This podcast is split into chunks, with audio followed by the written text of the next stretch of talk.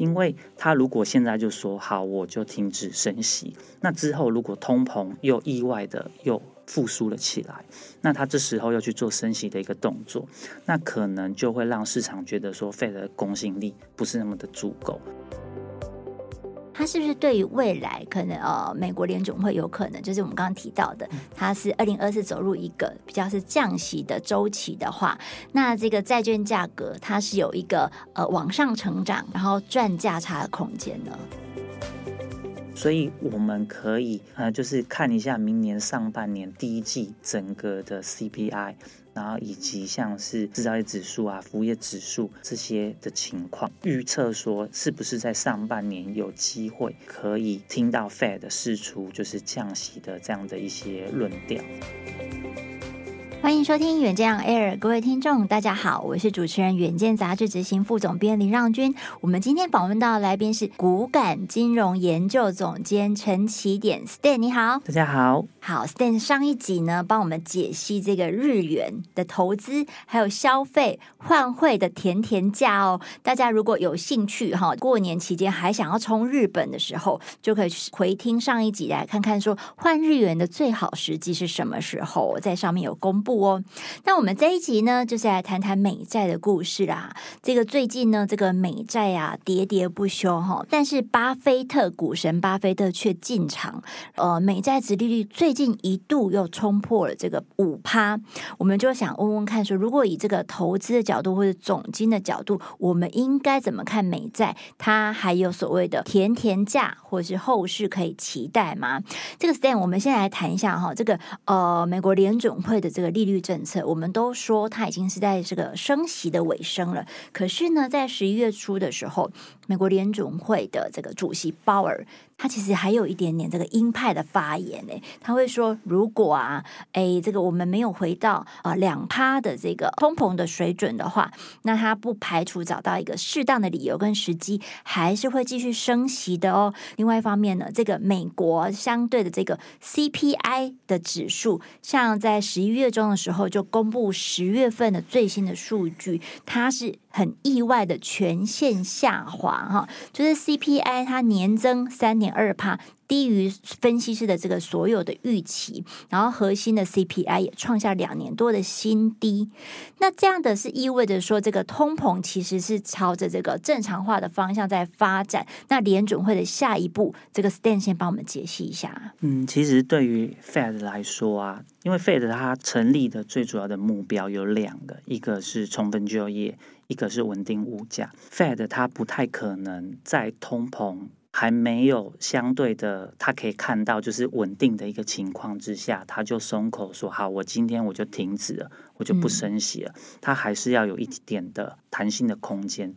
因为他如果现在就说好，我就停止升息，那之后如果通膨又意外的又复苏了起来，那他这时候要去做升息的一个动作，那可能就会让市场觉得说，Fed 的公信力不是那么的足够，就是说你说一套做的却又跟你说的不一样，嗯、所以 Fed 它必须要维持它的一个公信力，除非它真的能够掌握到相关的数据，就是明显的指出通膨已经。止稳了，甚至已经没有相对那么高的一个威胁，他才有可能松口去说好，那我今天就不去做升息的一个动作。不过呢，因为就近期的一个经济数据来看，其实市场都已经觉得说通膨已经。获得就是相对的一个抑制了，那它其实也慢慢的回落当中，只是从今年一整年来看，它 CPI 的一个指数，它都还是是在三 percent 以上，嗯、那这也是为什么 Fed 它还是相对比较保守的原因之一。不过，对于市场来讲，他觉得说三 percent 大概就是一个可接受的一个现象了。然后再加上，其实近期美国企业公布它的一个营收的一个状况，其实大家也都有看到，其实已经慢慢的就是走弱了。所以大家就是开始就是预期说，其实在二零二四年，整个的全球甚至是美国的一个经济应该是会回落的。在经济步入一个衰退的一个情况之下呢，Fed 接下来它应该会。有机会在二零二四试出要进入一个降息的一个情况。嗯，哦，所以这样会降息的话，就是。这跟呃这两呃前两年哦的一个猛爆式的英式升息是很不一样的一个环境啊哈，要走到一个降息，所以二零二四呃，Stan 你觉得这个观察的时间点会是什么时候呢？嗯、呃，其实我们可以看一下，就是说今年还有最后一次的 FOMC 会议是在十二月十二号。嗯，其实我觉得在那一次 Fed 它应该会释出相对比较明显的一些鸽派讯息嘛。呃，也不见得。是鸽派，可能就是他对于整个通膨的一个情况，嗯、或者是对于整个大环境的一个预期。那如果说他自己也有看到经济相对是比较弱一点的，那他可能就会去改变他的一个痛调，就可能不会像之前那么的阴。十二月十二，或许是我们可以观察的一个指标之一。然后再来就是说，我们也可以去看一下所谓的就是 Fed Fund Futures，就是他会去统计目前市场的大家的一些共识。那就目前看来呢，大家是觉得说十二月 Fed 它会维持利率不变，也就是说它会还是会僵持在五点二五 percent 到五 percent 这样的一个区间。那这样的一个现象呢，其实一直到明年大概四五月，整个市场的共识大致上也是这样，就是大概会一直维持在这个区间不动。那不过呢，大家对于降息的一个预期是有逐渐的在升温的。嗯。那去观察到，就是说市场现在已经的一个统计，就是说明年大概在五月的时候呢，Fed 会降一码的几率有市场上。有百分之四十的人认为说有可能会出现这样的一个情况，那百分之三十的人是认为说可能还是会维持不变。不过这样的一个情况就是已经有反转了，就是已经由静止不动到一个降息的这样的一个态势。所以我们可以呃，就是看一下明年上半年第一季整个的 CPI。然后以及像是制造业指数啊、服务业指数这些的情况，然后大概就可以去想预测说，是不是在上半年有机会可以听到 Fed 释出就是降息的这样的一些论调，或者是说在下半年，其实目前市场大部分的人都是认为说下半年的几率是比较高的啦。那不过我们。还是要看数据来做判断是比较精准的，这样。嗯嗯，所以说呃，二零二四年哦，这个五月、六月的这个利率决策会议哈，联准会的部分，就它的相关的结论就非常的重要哈，大家可以相呃去做一些观察。那但是呢，在这个呃联准会的利率决策的变动过程当中，有一个东西也在变，就是美债。特别是这个美债的十年期的公债殖利率，其实是所有的呃投资资产的一个定锚的效果嘛。那那我们知道说，在今年的十月底左右，其实它一度十年期公债殖利率就飙破了五趴，引起的这个市场蛮大的一个震动。大家会觉得说：天呐，那这站上五趴的时代已经到了嘛？那这个债券价格是一直的呃往下走了嘛？因为其实这个债券跟价格跟殖利率是一个反比的关系嘛。好，对不对？可是呢，在这个十一月以来呢，它这个美债的殖利率又从这个五趴又回落到现在是四趴多。那 Stan 你怎么去看说这个呃最近美债的一个比较戏剧化的殖利率的走势啊？其实我觉得这还是跟市场的一个氛围比较有关系。就是说，因为其实 Fed 之前还有经济数据，其实都可以呈现出 Fed 它还是相对比较鹰派。先前的经济数据其实还是。都显示说，整个通膨还是相对的比较僵固，就是说它高涨的状况，对高涨的一个状况。那在这样的一个情况之下呢，其实市场还是会担忧说，Fed 会进一步的去做升息，然后再加上其实。Fed 它在做缩表的一个动作，但它目前每个月至少会缩大概一千亿美元左右的这样的一个资金，有许多的国家它慢慢也都有去调整它持有美债的一个比重。那所以也就是说，其实，在市场的供需的一个情况来讲，其实供给它相对是比较强劲的，但是在需求面好像不是那么的大。然后，但是供给相对是比较强的一个情况下，所以美债殖利率它相对就是会呈现一个上升的情况。嗯，因为它的美债价格就是被压低了嘛，对，然后导致说它的这个利率又比较高，所以整体的值利率就是比较高涨、比较攀高的情况喽。对，那其实我们也可以看到，就是说目前美债它整条的一个殖利率是呈现一负斜率的一个状况，就是说短天期的殖利率相对是比较高的，但是像三十年这样长天期的是比较低的一个情况。嗯，那就倒挂了嘛，对，倒挂。要不然其实长天期应该殖利率要高一点的。对，就是它应该会要。提供你所谓的时间价值的一个贴水，嗯，就是因为你钱放在这个债券里面放的比较久，相对的风险也是比较高一点的，所以它的利率是应该给你多一点的啦。对，但是现在就是呈现一个比较异常的一个情况。好，短债殖利率反而是比长债来的高啊。对，是，所以这是一个比较异常的情况。可是，在这个时候，有一个人，就是美国的股神巴菲特，他在这几个月也是陆续的进场。然后去这个呃，去呃买了很多的美债，去持有这个美债的部位。那但是呢，大家说它是抱短债。避长债，那这个股神的动作，Stan 你怎么解读啊？其实就如同我们刚刚前面有提到，就是说整个目前的，就是美债持利率，它就是短端它是利率比较高的，嗯，长端它的利率是比较低的。那所以你现在持有短债的优势在于说，哎，我拿到利息比较多，嗯、而且我的资金卡在里面的时间相对比较短，而且对于、哦、可能只有两年呐、啊，或者是半年左右。对，然后再来就是说，其实短债它的波动也是。是比较小的，所以它相对是比较安全的。然后再加上就是近期其实美国一直有债务上限的一个问题的一个存在，所以也有许多的投资人就是担心说，目前比如说二零哎，根据 IMF 的统计，二零二二年美国的债务相对于它的 GDP 的一个比重大概是一百一十 percent，这其实在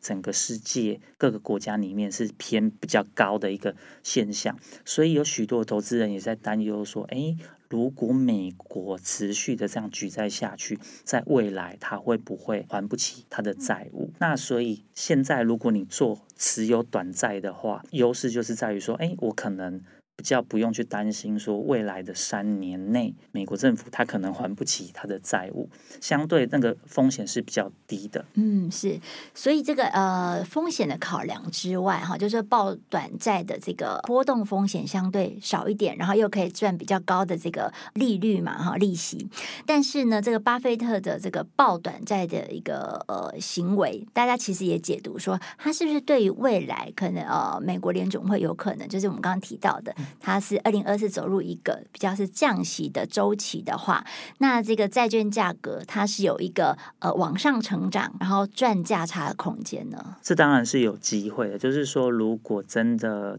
如市场预期的，就二零二四我们 Fed 它就是进入了一个降息的一个循环的话，那其实。短债这边当然它也会有所谓的 capital gain 的产生，嗯、但是就是我们有提到，就是说短债它其实它的波动度是比较小的，所以即使你有可以赚到资本利得，那个空间其实也是相对是比较有限的。相较于长债长天期的，比如说十年跟三十年，当真的进入到降息的一个情况的时候，其实你要赚 capital gain，呃，要赚比较多的话，一定都是长在那边，嗯，你赚到的。价差空间会比较大一点，哦，对对对，哦，是是是，那所以这个呃，如果以债券投资的话，我知道其实在这两年哦，哦，就是随着这个呃，殖利率一直在。攀高，嗯、那其实大家也是进去去布局啦，哈，就双头布局。一方面就是赚比较高的一些殖利率，另外一部分的话就是真的是布局未来这个价差的成长的空间嘛，哈。那 Stan，如果说对于这种债券投资人，因为其实像我们呃，可能台股或是一些 ETF 的一个产品，他们都有这个呃美债或者是债券的相关的资产的配置。那您对这个债券投资人的相关建议是什么？如果我们是就就是所谓的美债来说的话，嗯，其实就像刚刚所提到，其实还是比较建议保守的投资人应该还是以短天期的美债作为投资的一个标的，是比较适合的。但是呢，因为其实投资美债会有一个问题，就是说，就台湾来讲，虽然说目前的证券商他有提供所谓你可以一次只买两千票面美元的一个海外债，但是其中其实是没有包含美债的。那就我所知，目前美国公债你要买的话，单笔至少需要一次购入就是一万美元的这样的一个票面，所以也就是说，它的进入的金额门槛相对是比较高的。所以也就是对于一般的民众来讲，可能比较不容易入手。嗯哼，对于小资族来讲，其实大家比较容易入手的还是是在美债 ETF。对。但是因为目前我们可以看到的美债 ETF 大概都是所谓的 duration 在二十年左右，啊，就是相对比较长，就是像比较有名的什么元大美债二十啊这些，对，相对都是比较长天期的。为什么他们会挑比较长天期的？就是因为我们刚刚有讲到，就是它的波动度比较大，你比较有机会可以赚到资本利得。对，所以他在设计的时候就会将整个 portfolio 的 duration 就是拉比较长。嗯嗯嗯。但是它相对的好处就是说，它的进入的门槛比较低，而且现在台湾也有零股可以做投资，因此你每一次可以购入就是一点点的债券。哎，美债的 ETF 不用说，我单笔一笔就要投，比如说几千块美金，甚至是上万块的美金，好像差很多诶。对小资主来说，这是更方便的工具。所以就是如果。小资族他要选择，你要选在选择美债 ETF 的话，其实或许大家可以去考虑，就是说我们用定期定额的一个买入的一个方式，其实是会比较好的。也就是说，你可能不确定说未来它到底是真的会步入一个降息的一个循环，还是说持续的维持在这样的一个利率水平。嗯、那如果说我们是定期定额逐步的买入的话，那我们相对的平均成本也是会比较好的。这样，嗯嗯嗯，是。哦，所以这个呃，其实美债跟利率是都是联动的啦，哈。那但是如果是以这个今年以来，你看十月以来，是不是这个以哈的战争也爆发了？我不知道说像这个地缘政治的紧张情势哦，在来年会不会再影响我们相关的这个利率，或者是说债券的资产的价格？嗯，其实我们可以看到，就是今年十月爆发冲突以来，嗯，其实就过往来说，我们的经验就是市场应该它会去大量的资金会涌入所谓的相对就是避险的一些资产，像是黄金或者是美债。可是从十月我们可以看到。黄金有涨一波，但是美债它其实它没有涨，反而还是跌的。也就是说，美债殖利率它是逐渐往上走。那为什么会有这样的一个情况发生？其实因为就是我们刚刚有提到的，就是 Fed 的一个利率政策，然后加上其实大家对于美国政府它目前举债相对是比较高涨的一个现象下，所以大家会有一些担忧，所以有些人他会保持一个相对比较观望的一个态度。那这也就造成了就是说。即使有地缘政治因素的影响，可是对于债券好像它不是一个利多，反而有可能是利空。比如说，好了，以巴冲突如果持续升温的话，如果它导致原油的价格突然就高涨，那可能又会造成整个全球的物价又回升。那在这样的一个情况发生。的话呢，Fed 它可能又要再进入一个加息的一个情况，嗯、那这样的话其实就是不利于美债的一个走势。嗯，是，所以大家其实就美债这个商品哦，它的一个特性其实跟股票不太一样啊哈。我觉得大家可以就是呃，在呃就是多做一些功课去了解这个呃债券相关的一个投资，那其实也可以上股感。哦，就是 Stan，虽然就是你们的那个名称叫做股感哈，这样的一个社群跟网络的平台，但是应该也还是有蛮多的一个债券资产的相关分析吧？对，其实，在股感的网站里面，不只只有股票，还有就是债券啊、ETF 跟。基金相关的一些投资的资讯，可以供大家参考。嗯嗯，好哦，那就谢谢 Stan。那大家就是请大家踊跃上这个股感，还有远见的相关的平台，然后我们一起来就是呃拆解一下这个财经的议题。那今天非常感谢 Stan，谢谢。那也谢谢大家。那如果你想要了解更多的细节，想要看更多或是听到更多的这个投资的主题，那欢迎参考你的资讯栏连接，也请留言告诉我们，然后一定要帮我刷五星的评价哦，那谢谢大家，我们在这里持续陪你轻松聊财经产业国际大小事，下次见了，拜拜，拜拜。